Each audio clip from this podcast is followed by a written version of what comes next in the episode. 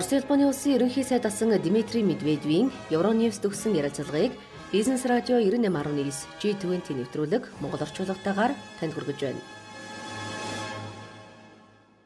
Нэвтрүүлгийн хамтрагч Джек Болскин.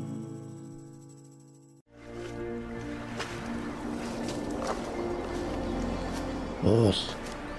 Энэ миний дуртай газар. Шавар. Тэр миний туулах зам Нойтон. Энэ миний мэдрэх мэдрэмж. Хүрх газар, туулах зам, авах мэдрэмжийг нь тоцсодог Джек Волскин. Хамгаалалт нийцлийн технологи бүрийг хувцсандаа шингэн бидэнд илгээдэг Германы тэргүүлэгч амралт аяллаа хувцас хэрэглэл Джек Волскин. Джек Волскин хэрээр гэрхий. Үнэн мол Будда Виста болон улсын их дэлгүүрт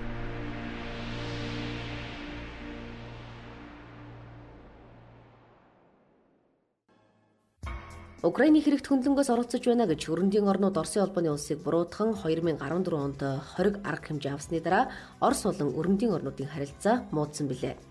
Мөн оны 8 дугаар сард ерөнхийлөгч Владимир Путин Оросын улбаны улсын эсрэг хориг тавьсан Европын улбаны улсууд Америк нэгдсэн улс, Канада, Австрали, Норвеги улсаас нийлүүлж байсан бараа бүтээгдэхүүний импортыг хязгаарлан хариу арга хэмжээ авсан.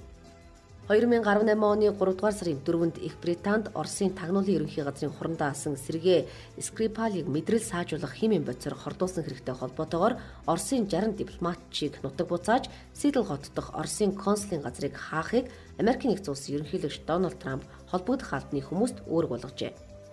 Европын холбооны улсууд Америк нэгдсэн улсын адил Оросын дипломатчийг хөөж байгаагаа мэдгдсэн байна. Европын холбооны ерөнхийлөгч Дональд Туск мэдэгдэхдээ Их Британд болсон химийн халдлагын улмаас Европын холбооны гишүүн 14 улс Оросын дипломатчдыг нутаг буцаах шийдвэр гаргалаа гэсэн байна. Бас хэрвээ Оросын холбооны улс Их Британд болсон хэргийн талаар тодорхой тайлбар өгөхгүй бол ойрын өдрүүдэд нэмэлт арга хэмжээ авах болно гэж Дональд Туск анхааруулжээ. Өнөөдрийн манай зочин Орос албаны улсын ерөнхий сайд Дмитрий Медведев байх болно. Бидний урилгыг хүлээн авч хүрэлцээрсэн танд маш их баярлалаа. Хэсэг хугацааны өмнө Европын холбооны тэргүүн Дональд Таск Путиний Орос улс Европын холбооны эв нэгдэлд хамгийн том аюул занлыг учруулж байна гэсэн тэрний зөв үү? Та юу гэж бодож байна? Дональд Таск бол Европын холбоо биш. Би өрдөн тэрнтэй хүнд хэцүү олон цаг үед таарч явсан. Тэрний ертөнцийг үзэх үзэл байр суурийг би ер нь бол мэднэ. Хэдийгээр тэр Европын холбооны ерөнхийлөгч гэлээ тэр жигтэй комиссийн үзэл санааг хэлж байгаа гэсэн үг шээ. Тэрний бодлыг зүгээр л өөрт нь үлдээе.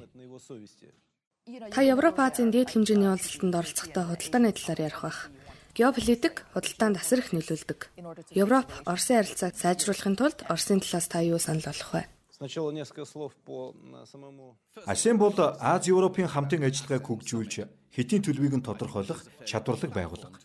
Гэсэн ч тулгамдсан гол асуудлуудыг энэ байгууллага дур мэдэн шийдэж чадахгүй. Харин их хоёрын дээд хэмжээний уулзалт бол шийдвэр гаргахад гол нөлөө үзүүлдэг. 2008 оноос хойш л тийм байсаар ирсэн. Асемийн дээд хэмжээний уулзалт бол зөвлөлийн шин чанартай, үр өгөөчтэй платформ. Өмнөх удаагийн уулзалтыг Монгол улсад хийсэн. Европын холбоо, Оросын холбооны улсын харилцааг эргээд харах юм бол үнэндээ бид хүнд хэцүү үедээ нүүр тулгараад байна. Энэ нь Европын холбооны гаргасан хит яруу шийдвэрээс болсон гэж би бодож байгаа.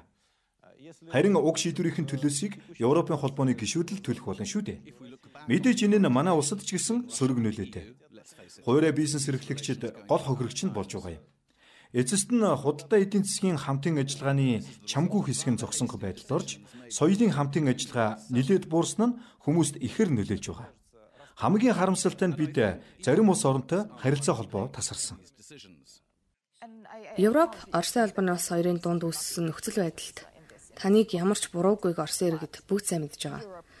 Харин европчууд бол өөр өөр бодож иж магадгүй гэж би яаж байна. Тэр саяхан Брюссел зочлоод ирэхэд тэнд хүмүүс Сэрдэх Скрипалийн хордлого химийн бодисыг судалж байсан OPS W гэх химийн зэвсгийг хориглох байгууллагад гарсан кибер халдлагын талаар шүүгцгаж байсан.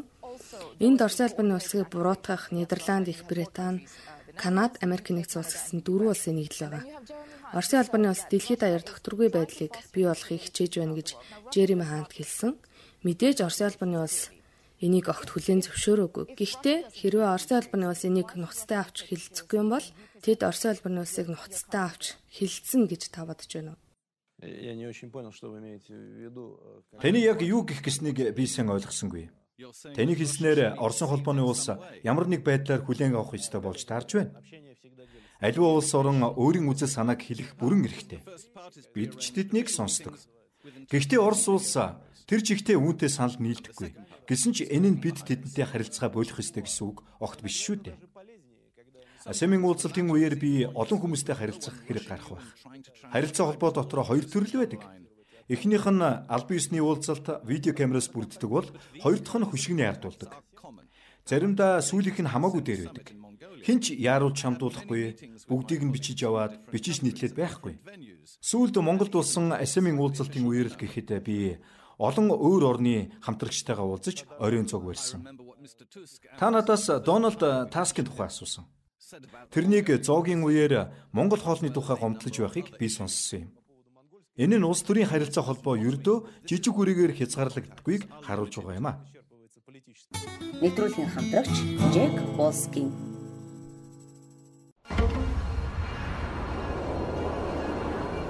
Үйл тэр бидэн лөө ирж байгаа бороо.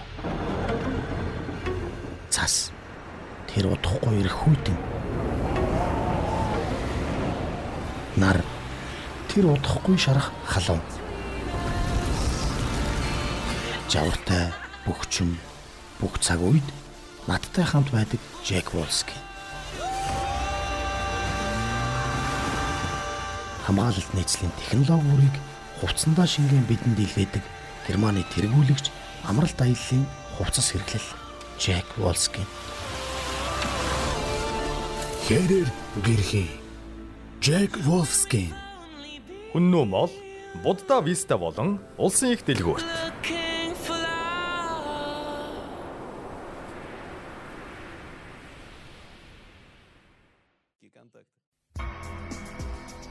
Дмитрий Медведев Дмитрий Медведев нь 2012 оны 5 дугаар сарын 8-наас 2020 оны 1-р сарын 15 хүртэл 7 жил 8 сар буюу 2809 өдөр Оросын улбаны улсын засгийн газрын тэргүүнээр ажилласан гэдгээрээ орчин үеийн Оросын түүхэнд ерөнхий сайдаар хамгийн удаан ажилласан хүн болж байна.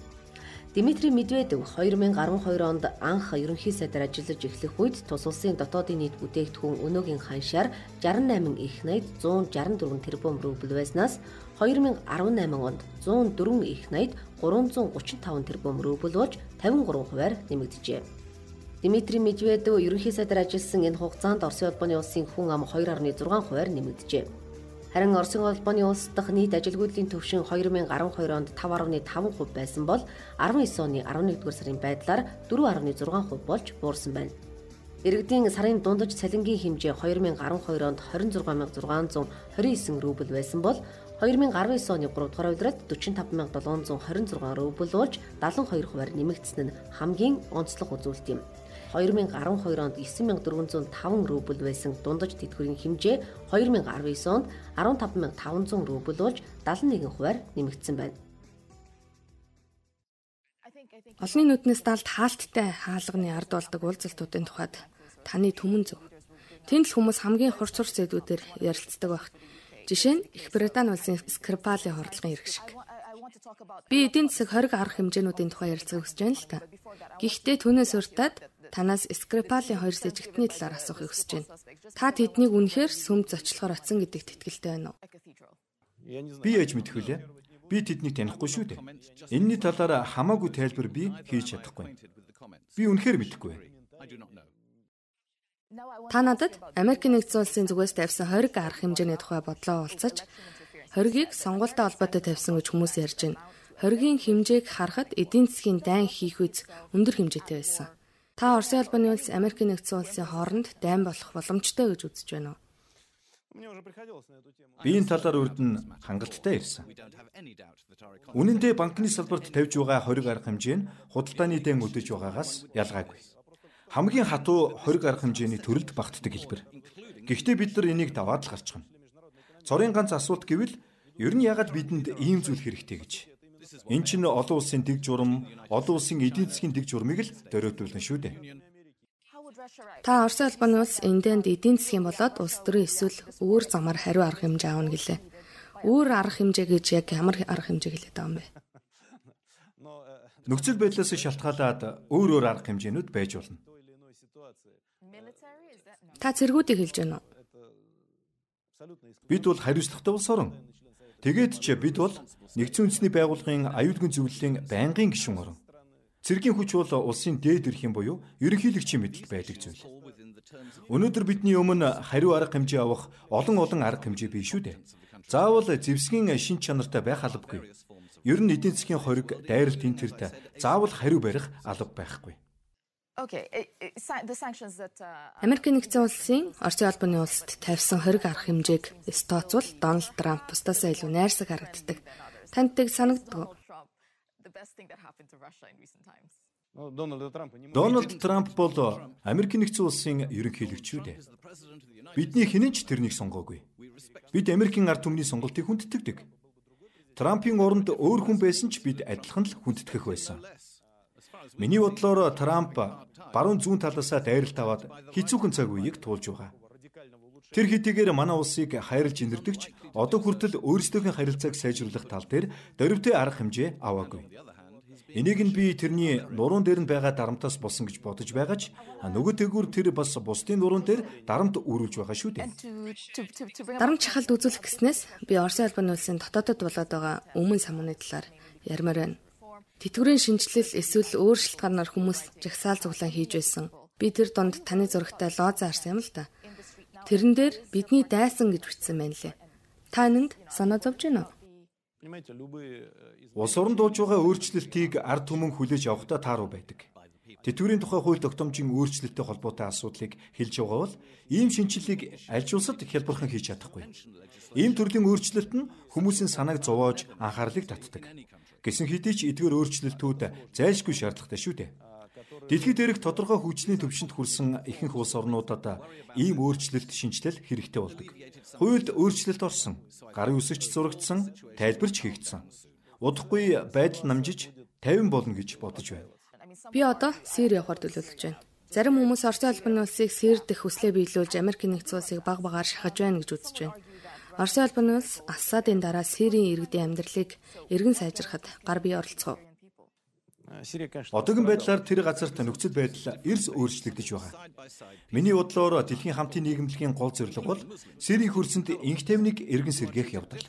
Мэдээч хэрэг Сирийн удирдлагын хүсэлтээр бид дэг журмыг сэргээхт нь тусаж байгаа. Байдал удахгүй тэнд дээрдэн гэдэгт би итгэлтэй байна. Өдөртөгчд нь шинээр сонгогдож, шин дүрм журам тогтоож, үндэсний хөдөлгөөн эхэлж инх тайван ирнэ. Харин бид бүх талаар туслахад бэлэн байна.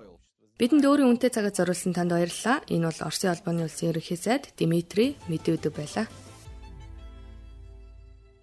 Нэвтрүүлгийн хамтрагч Джек Волскин.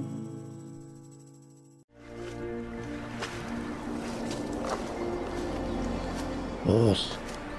Энэ миний дуртай газар шавар. Тэр миний туулах зам. Нойтон. Энэ миний мэдрэх мэдрэмж. Хүрх газар, туулах зам, авах мэдрэмжийг нь тодсгодог Джек Волскин. Хамгаалалт нийцлийн технологи бүрийг хувцсандаа шингэн бидэнд илгээдэг Германы тэргүүлэгч амралт аяллаа хувцас хэрэглэл Джек Волскин. Джек Wolfskin Хэрээр гэрхий. Үнэн мол Будда Виста болон улсын их дэлгүүрт.